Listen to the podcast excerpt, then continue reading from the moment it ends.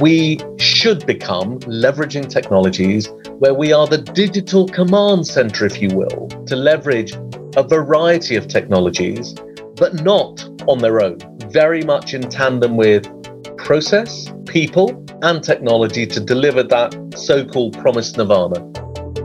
Welcome to the G B S Masterminds Podcast, the one and only platform for global business service leaders to share their experiences of building world-class shared service organizations. My name is Shashi Narahari, founder and C E O of HighRadius, and I'll be your host.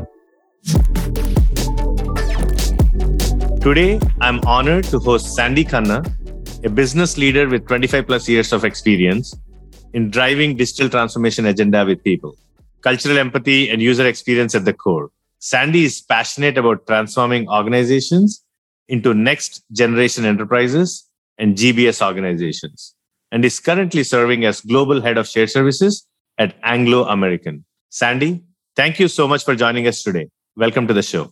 You're very welcome, Shashi. Really looking forward to uh, an engaging and hopefully provocative conversation. You bet. So, Sandy, we'll get started with, tell us a little bit about yourself and your career journey. Certainly my favorite topic, allegedly. It's all terribly boring. I started work many years ago at a company called Pricewaterhouse. We then became PricewaterhouseCoopers, and the business that I was part of was acquired by I B M. I started in audit and accounting, recognized that that, that was a necessary evil, however, not terribly exciting for me. And I moved into centralizing things, centralizing stuff. And then as the business grew and as our experiences grew, I got an opportunity to moved to different parts of the world. Uh, we were away from home for about fifteen years, living in France and Italy and Spain and then Hungary and then Poland. The B P O business in earnest uh, started in the mid nineties for me at Pricewaterhouse. That's my kind of journey and kind of career experiences. And actually, in after thirty odd years on that side of the fence, I, I kind of thought I'd better go and do a proper job. So I'm, I, I had an opportunity to move into industry, which is where I am now. Uh, I've worked for a couple of organizations. And as you said, I'm currently reimagining and leading shared services at uh, Anglo American and De Beers. So a really exciting uh, new industry, but boy, you know, what great opportunities to transform and reimagine shared services here. So that's me. All right. Sandy, I'm going to ask you the six million dollars questions that are most debated in the G B S world. Let me start with the first one. The first one is the classic debate of captive center versus outsourcing. You have in the past been more inclined towards outsourced environments compared to captive models, if you look at your career evolution for deploying shared services. Which model would you suggest now and why? I think I, I need to be balanced on this one. Though I spent a large part of my career in the consult and operate businesses as a services, as a professional services provider, I think we need to recognize this for all, you know, those who work in that industry, that that actually you always recommend the right answer Uh, for your clients. I've had an opportunity to work with some really large global organizations in many sectors, from industrials to financial services to C P Gs. I've been on, on the provider side and on the client side. You know, I've worked at a telco, I've worked at another C P G. I'm now in an extractive industry, having worked at another large extractive industry uh, when I was uh, a part of the P W family. But I absolutely believe, having spent thirty years in this space, that the world increasingly is hybrid, in my view. Ecosystem partners are an important part of any delivery model in any industry. Why? Partners can underwrite investments. They can commit to outcomes. Though I have to say outcome-based models, I'm not quite there yet. Uh, they absolutely can leverage talent pools and manage talent in ways that offers career pathways that, that perhaps captives can't do. Uh, they can provide shared investments in infra and technology. Their R and D budgets are often deeper, always deeper. It's their core business. However, I think the hybrid element's important. Career pathways, strategy, decision-making, higher-end activities tend to be retained, mainly, I would suggest, because of unproven outcomes and perhaps control, statutory and compliance obligations by captives. Is that just reluctance? Is it just a matter of time? We'll tell. I think it's about cultural, cultural adoption and maturity. I think that's the, the pertinent reason. But I really believe whichever model you pursue, the provider, and I don't like that term provider, I think that hybrid world needs to have the strategic assets, the natural extension, if you will, of the organization, whether you're a captive or an outsourced provider. So I'm going to be in the middle. I'm going to say the world is hybrid. So we'll go to the million dollar question number two. There's a lot of debate, Sandy, on what companies should do. Should you do the lift and shift process, look at it in a shared services center, standardize this first and then move it? What's your recommendation? So as you say, you know, one of the oldest questions on the in the history of what we do. I actually kind of looked for empirical evidence around this, and I only seem to recall only ever reading one study on this topic that I really liked. It was some time ago, actually. It was from it was from a strategy house, a well-known global strategy house, around the lift, shift, transform, the transform and then shift model. My personal view, based on my experiences, right? So, so take it with a pinch of salt. Whether it's having done work at, you know, PepsiCo or B P or P and G or Unilever or B T or Anglo American or Telstra or CEMEX or any other client that I've been involved in, you have to ask the following question. Why would you not realize bottom line savings as soon as possible first by lifting and shifting, insofar as anything can be lifted and shifted? There's always change, right?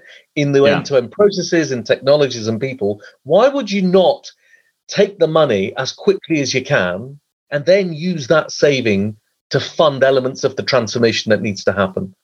More importantly, I think centralizing, let's just call it that, making the change happen in a controlled and a single environment once you've centralized, in my view, and rather bitter experience, is often better and safer and more sustainable than trying to do it in many business units around the world. So I think we're going through that same question in my current organization.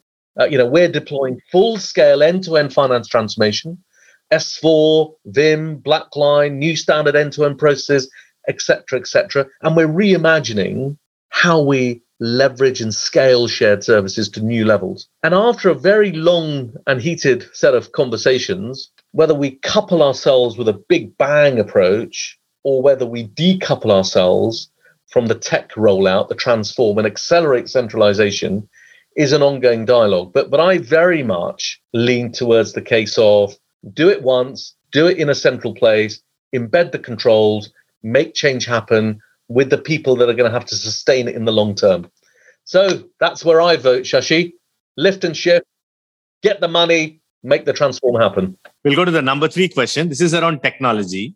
A lot of confusion. There is E R Ps, there is R P As, there are foundational cloud platforms. What is your general viewpoint as you're going through this transformation? What are some of the confusing elements? We wanted to get your point of view, and you can be bold and blunt. There are a lot of lot of moving parts here with so much investments going on in tech space.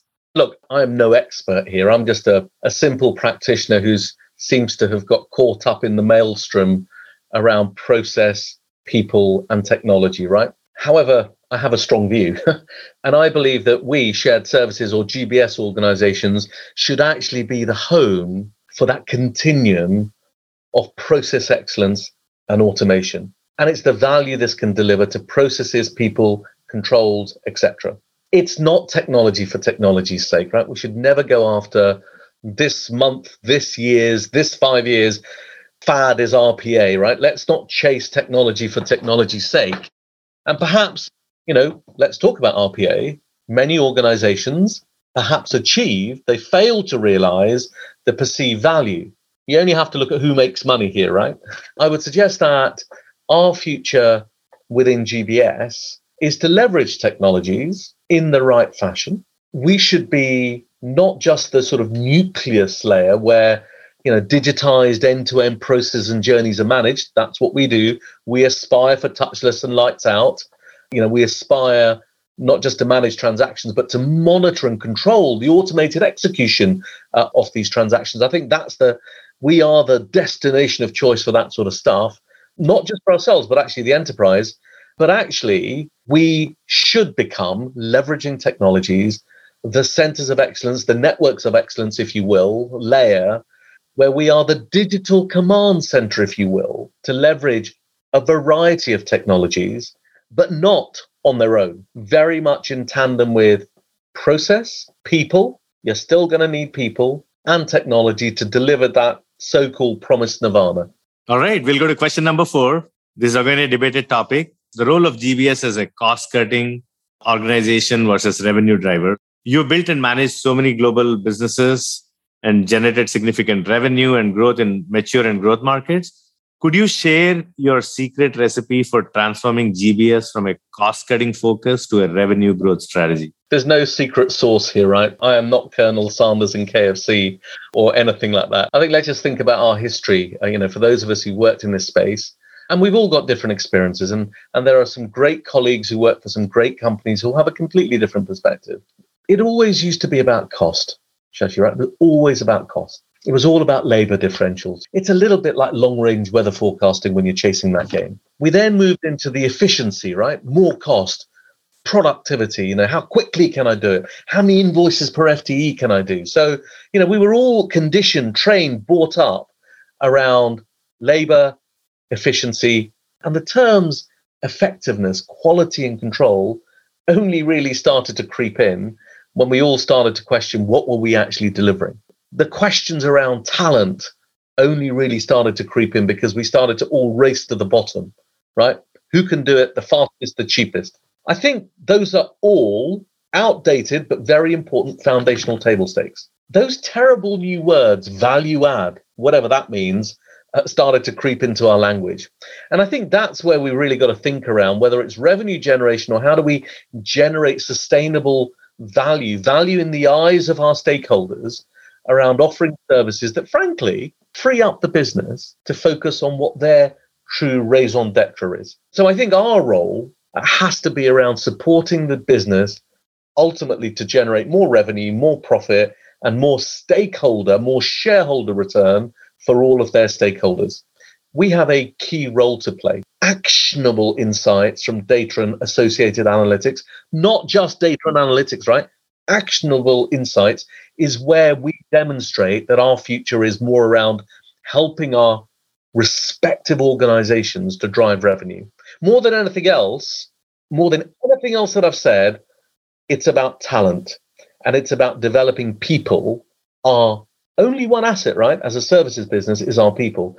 So I think in addition to cost, in addition to growth, we are also, importantly, a hub for attracting, developing, retraining, retraining as well as retaining, and relentlessly reinventing the skills that our colleagues that work in shared services have, because I think we're the we're the pool into which organizations should fish.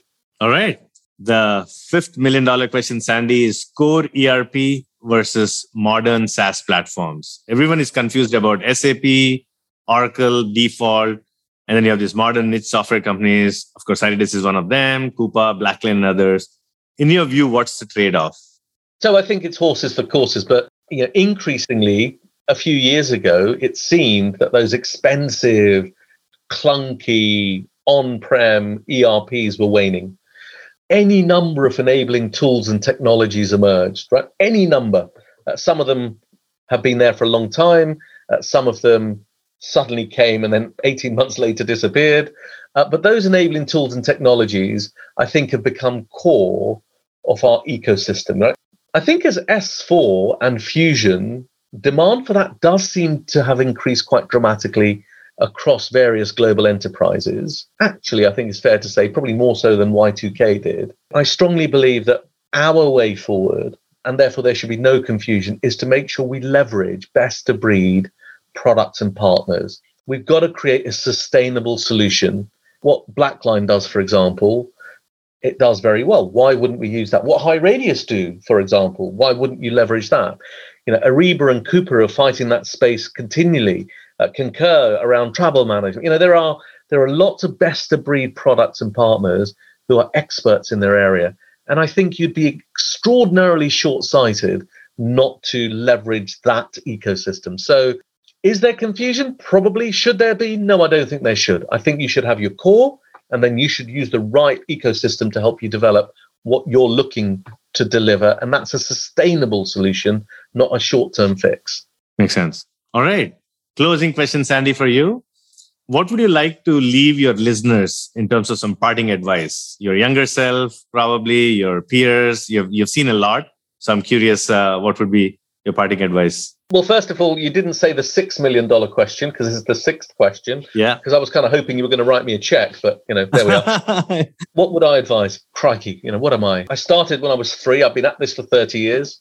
Get engaged in the conversation would be my first thing. Don't be a passenger. And the reason I say that is I get, frankly, quite frustrated and upset about people who have opinions about our industry who, frankly, have never got their hands dirty, understand what it means to run a people-based services organization. Uh, secondly, I think we continually need to focus on our talent, on our people. It's our one asset. And there is nothing harder, in my view, than managing people, right? We're a funny breed, us humans. We all have different people. yeah, different demands. Well, we are. We're unique, each and every one of them. So I think focusing on our talent and encouraging ourselves to relentlessly reinvent and upskill ourselves is really important, right? The world is ridiculously fast at the best of times, more so now as a result of the last twenty months. I think my final thing is around the word services. I, I, I just have an allergic reaction now to the term shared services, because the word service infers a subservient, servile, second-class attitude towards us, our industry. Sadly, I don't yet have an answer for what we use instead of shared services. I think some of my, my esteemed colleagues around the world are coming up with different brands and different names. I think I talk about the four C's, you know, why we as a shared organization need to exist in a new hybrid working model. It's not all at home. It's not all in the office, but I think it's sixty to eighty percent in an office environment. And that's around culture, collaboration, creativity, and companionship. I think those are very, very important for our future existence, very much, Shashi. So there we are. Four closing thoughts for you. All right. Love the four C's. Sandy, I know how busy you are. That's patented and it's trademarked, so it's mine, right? I want the royalties. We'll try to get you the million dollar check for that. We'll fight for that. So thank you so much, Sandy. I know how busy you are. This is really valuable information. I've learned a lot, and I'm sure the G B S community is going to learn a lot out of this podcast. Thank you. Thank you, Shashi, for the opportunity. I, as always, enjoyed connecting and chatting with you. That was the G B S Masterminds podcast. For more information, visit g b s masterminds dot com and make sure to search for G B S Masterminds in Apple Podcasts, Google Podcasts, Spotify, or anywhere else podcasts are found. Click subscribe so you don't miss any future episodes. And on behalf of the team here at HighRadius, thanks for listening.